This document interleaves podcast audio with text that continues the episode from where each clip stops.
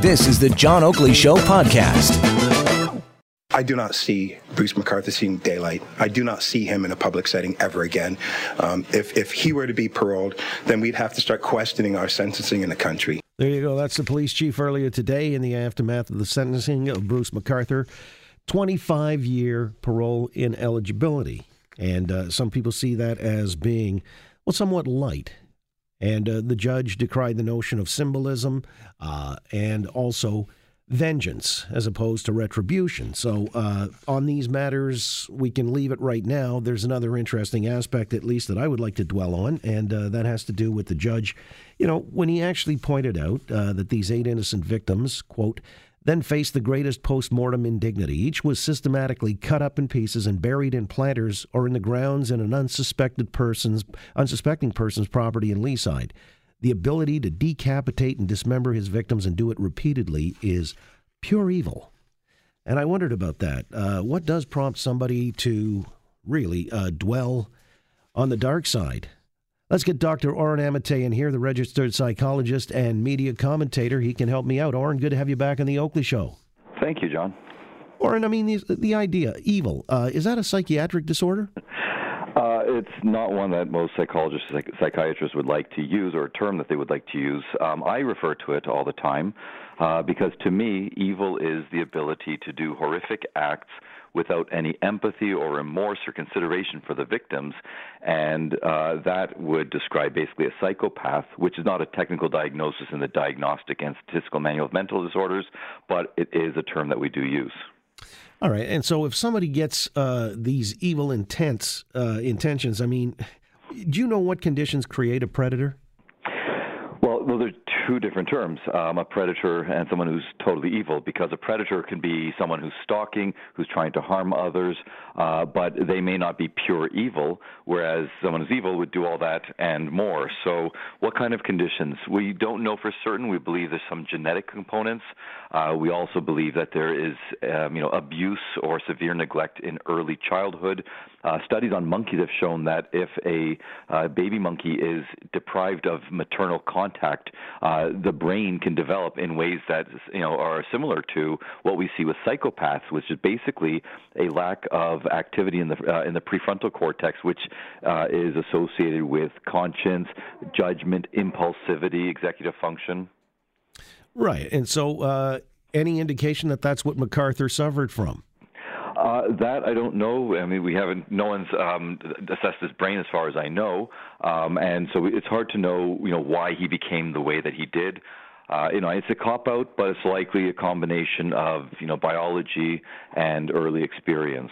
And you know, look, uh, people. I don't want people to think that um, all psychopaths are monsters hiding under the bed because there are many psychopaths unfortunately among us who you know who occupy uh, quote unquote normal roles.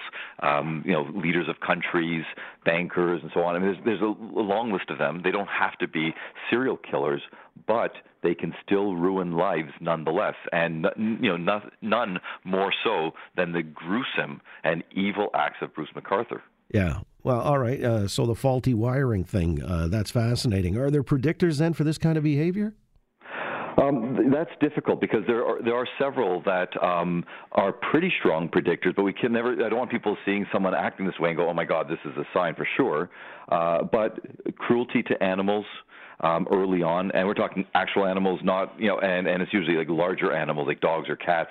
Um, you know, uh, killing ants is not necessarily so, but that's a, a large one. Um, you know, d- uh, engaging in antisocial behaviors from a young age, and antisocial I don't mean as being shy or withdrawn, but rather criminal activities from a young age can predict this. Uh, we see, I mean, I've seen a number of children who have um, who have markings of what could be a psychopath, and uh, what I've seen is dead eyes. It's frightening to see a young child with absolutely nothing behind those eyes. Now, having said that, a child who's been severely traumatized can present similarly, and it doesn't mean that they're going to become a psychopath. They're probably going to do more harm to them to themselves than to others. So that's why I say we have to be careful not to say, "Aha!" If these markers are present, they must predict, you know, psychopathy later in life. Wow, the dead eye. So a thousand yard stare. You've got uh, Damien, Omen 2, uh, and he's living around the corner. Pretty much, and you know, I've seen this in adults many times, but seeing it in a child, that the first time I saw that, that really did, uh, you know, freak me out. Really, uh, let me just pursue that a little more fully. I mean, is this something that uh, you could tell readily, or uh, what was it? Just the blankness behind the the eyes uh, that there was just nothing was penetrating. Was a lack of connection with the person. Uh, when I was lo- looking at him, it was, again, it was that dead-eyed stare. Um, he wouldn't smile. There was no affect on his face. And like I said, somebody who's severely depressed or who's um, uh, traumatized could look similar to that. But with him, uh, the additional thing was that I knew what behaviors he was engaging in. So what he was engaging in was um, like very destructive acts. Um, he was assaulting other children, um, sexually assaulting them as well, but not for a sexual purpose, but rather as aggression or dominance. So you know he'd whip out his privates. He would defecate um, over on their beds and so on. So knowing that, plus that dead-eyed stare, uh, you know, it was concerning. And then as he got older, I found out that yep, he had unfortunately gone that path and continues his his uh, path of destruction. How old was the child at the time you uh, first met him? Uh, he was. I'm going to say he was around seven. I, I met him twice, in fact. So I'm going to say I think it was around six or seven, and then about two years later. Can you repair something that's dysfunctional like that? That is very difficult. Um, unfortunately, you know, there's there's been basically uh, some very contradictory evidence. So on one hand, they said, for example, kids who were brought up in orphanages, in terrible orphanages, and were you know t- adopted uh, at a young age. At first, they were saying, you know, they were able to kind of repair the damage, and with the contact with you know with good people later on, it helped. And then years later, they looked back and said, you know, a lot of those children, even in a good environment, the damage had already been done in those early years years. And as I was saying earlier, with those studies with monkeys, where they could actually, you know, unfortunately, cruelly uh, deprive them of any maternal contact, and then they sliced open the brains afterwards and said these things really do look like we see with psychopaths. So it's a tough call. It's really a matter of how much of it is due to you know the the genetics, biology, and neurology versus how much and can environment you know mitigate this uh, this problem. And it, it you know you can't predict with 100% certainty. It's it's all these factors. Uh, but it is very difficult, not impossible, but very difficult to kind of right the, the, the course after a child has, you know, either been born a certain way or undergone some terrible conditions early in life.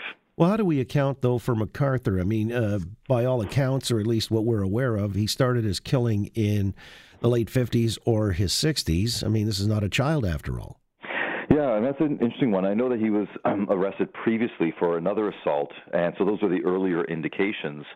Um, so I don't know what happened to him uh, throughout his life that could have made him this way. Uh, people, I mean, and I'm not going to say this with him because I don't know, but we do know that a severe incident, a trauma, can dramatically change one's personality.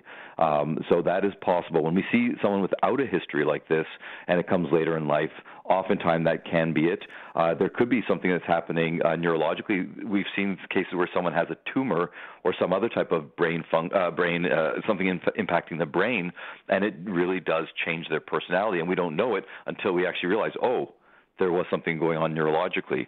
Uh, so I really don't know. I don't know enough about him. Nobody knows yet enough to explain why or how he could be so evil. Again, Dr. Oren Amitay is with us, registered psychologist and media commentator. You know, the other thing, it's been posited that uh, he might have become addicted to killing eight victims, again, that we know about. Uh, is there something along those lines where you can be, you know, uh, insatiable because it gets easier as you progress through the numbers? There is an expert, I'm forgetting his name is John something, but he has argued that yes, um, this can happen, and he actually says it often starts off with a sexual proclivity. So it may be you know, whether it's um, it's a sexual orientation, whether it's a fetish, that there's something that begins and it, it you know it gives you a sense of life um, or you know excitement, and then he says that you kind of uh, spiral downward to deeper and deeper depths.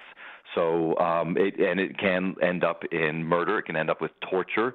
Uh, it can end up with this dismembering of bodies, as we've seen. So it does seem like you can. It's kind of like a slippery slope. You start off on the path. You get a taste for blood, so to speak, and where you end up can be, as in this case, you know, the most horrific nightmare. Yeah, and the fetishes that include uh, keeping trophies from his victims, staging uh, in all kinds of undignified manners. Uh, I mean, is that all part and parcel of the psychopathic uh, makeup? Well, in this case, yes. Again, because psychopaths can manifest in different ways. Um, in many ways, it is about the control. It's about the uh, the feeling of omnipotence. It's about again feeling alive because oftentimes they feel dead. So getting those rushes, uh, that can all be part of it. And again, in his case, the, manif- the manifestation is very sexual. It's very degrading, and in all cases, or almost all cases, it's all about power. So, would we uh, classify these things as thrill killing? Uh, it depends because um, the, the people who study this more, like they, they, I don't want to uh, use terms that they would say, well, we'll use it in this particular case because these factors have to be present. Um, so some could call it that, but I, I, mean, I know others who are more invested in the field might say no. We would say thrill killing would be more, and they would say several, you know, variations uh, of, of what or variants to what actually happens. So uh, I don't want to say that, but it would definitely look like that in some ways. Uh, so you know, again, I'm not. I don't want to use. I don't want to mislabel it. Right. And so, uh, as these people shuffle off the mortal coil, I guess it would really behoove us to study their brains if we can. I mean, are you involved in any of that? Uh, I'm not studying the brains. My involvement with psychopaths is usually when I am assessing uh, somebody as part of uh, is often court ordered. It's a type of assessment, and uh, that's where I go. And I, I don't look at the brains. I do uh, various amounts of psychological testing and interviewing, and um, you know, a large part of it is not about seeing whether they're psychopath. It's basically trying to show that what they've been accused of, um, you know, they've actually done because they very rarely admit it and this kid with the thousand yard stare who's now grown into an adult. Uh, any idea of his whereabouts? He's not in downtown Toronto, is he? Uh, I don't know. I have not um, kept in touch with him, so I only, uh, you know, and I wasn't. Even, the thing is, I wasn't even assessing him. He was part of an assessment that I was doing, and he was part of the family. And uh, then I just heard through uh, through lawyers that he was, you know, he'd fallen into the system. So I'm hoping he's incarcerated, uh, but I don't know. But I do know that many interventions were tried. Um, you know, they tried taking him out of the family. They tried uh, getting him to see therapy, and none of it seemed to work. Wow. I guess that's the definition of bad seed. Yes, sadly. And but in other cases, I've seen other kids who looked like they had similar uh, tendencies, and with proper therapy and, and support and love, and, and in the proper environment where they were able to turn around, they aren't what we're going to call quote unquote normal, but they are able to function better, and there do seem to be traces of empathy. And I, I, you know, I can't stress that enough. When you don't have empathy, when you have no regard for you know the impact on other people, um, you can literally do anything basically as long as you're not afraid of getting caught. Yeah, that's uh, the harrowing prospect of those people walk amongst us, and uh, hopefully we can, you know, preempt any kind of serious damage to society or individuals. But listen, Oren, it's always great to have you come on the program and explain things from uh, your medical perspective. Uh, much appreciated. You have a great weekend. Thank you very much, John. You too. You got it. Dr. Oren Amitay, registered psychologist and media commentator.